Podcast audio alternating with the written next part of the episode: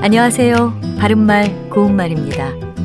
우리말 속담에 호미로 막을 것을 가래로 막는다란 말이 있습니다. 이것은 적은 힘으로 충분히 처리할 수 있는 일에 쓸데없이 많은 힘을 들이는 경우와 커지기 전에 처리했으면 쉽게 해결됐을 일을 방치해뒀다가 나중에 큰 힘을 들이게 된 경우를 비유적으로 이르는 말입니다.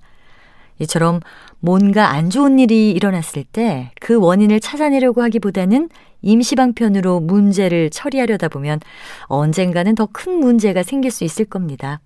이런 경우에는 발본색원해야 하는데요.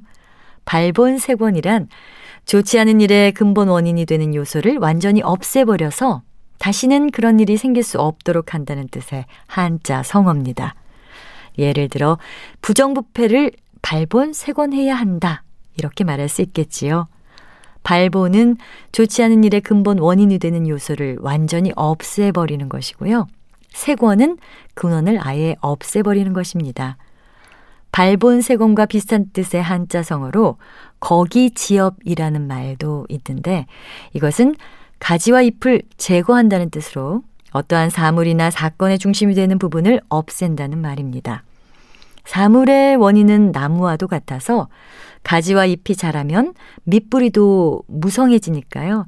지금 큰 도끼로 가지와 잎을 쳐내고 밑동을 자르면 얼마간은 평화를 유지할 수 있을 것이라는 얘기에서 유래한 것입니다.